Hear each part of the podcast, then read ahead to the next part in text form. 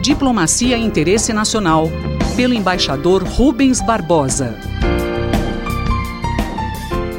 Você é sempre bem-vindo ao nosso Diplomacia e Interesse Nacional. Tema de hoje: crise no Paraguai por conta de acordo assinado com o Brasil sobre energia de Itaipu. Embaixador, qual sua análise? Olha, nós estamos com uma situação muito complicada a partir dessa negociação que houve, uma negociação técnica que houve entre uh, o governo paraguaio e o governo brasileiro por causa do fornecimento da energia para uh, de Itaipu. Quer dizer, houve uma negociação sobre a forma de pagamento da energia de Itaipu que é consumida pelo Paraguai. Uh, efetiva, efetivamente, a energia consumida e a declarada pelo Paraguai não coincidem há uma distorção. O, o Paraguai declara abaixo uh, do, uh, do que é consumido uh, pela sociedade paraguaia. E essa conta cai por, do lado brasileiro, no consumidor brasileiro. O consumidor brasileiro paga a conta.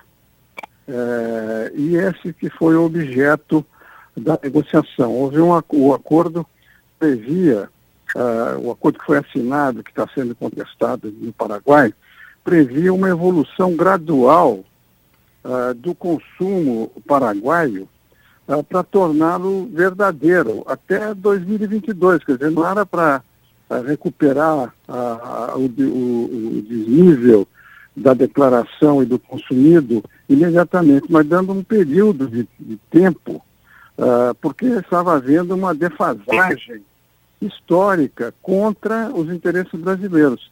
Como a gente sabe, o, no, o, a energia de Itaipu ela é, é dividida 50-50, 50%, 50 para o Paraguai e 50% para o Brasil. Mas o Paraguai, como tem um desenvolvimento menor, ele só consome 15% da energia total. O restante tem que ser vendido necessariamente por Itaipu à Eletrobras. E essa correção que foi negociada é justa, e é, é, um, é um problema ainda da diplomacia, da generosidade que houve nos governos uh, do PT. E uh, não tem que ver nada com o Tratado de Itaipu, o anexo C, que prevê essa distribuição da energia. Então, em três anos, 250 milhões de dólares seria a diferença entre o preço da energia que o Paraguai paga e o preço da energia que o Brasil, que a Eletrobras paga. Quando foi divulgado esse acordo no Paraguai, houve uma forte reação. E o presidente foi acusado de traição, a pátria, denúncia também de corrupção. Foi, houve um pedido de impeachment do presidente é, que, foi, que foi superado.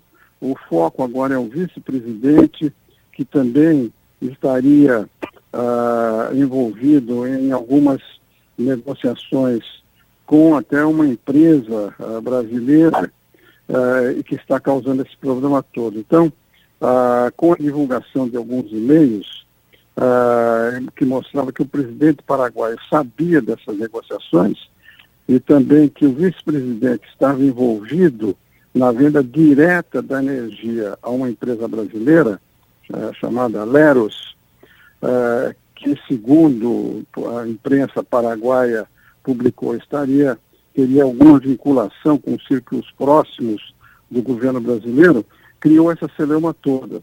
Então, uh, essa situação uh, criou um, um, no Paraguai uma, uma incerteza grande por causa do pedido de, de, de, de impeachment, que não avançou, e uh, o resultado de tudo isso foi o cancelamento do acordo que foi negociado. O custo continuará ainda recaindo sobre o Brasil.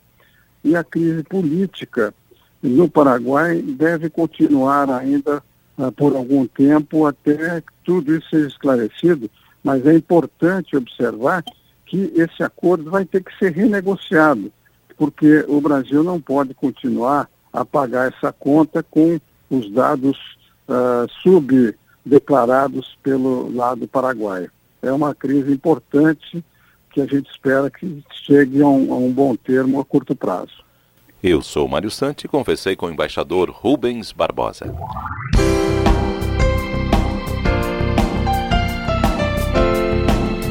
Diplomacia e Interesse Nacional, pelo embaixador Rubens Barbosa.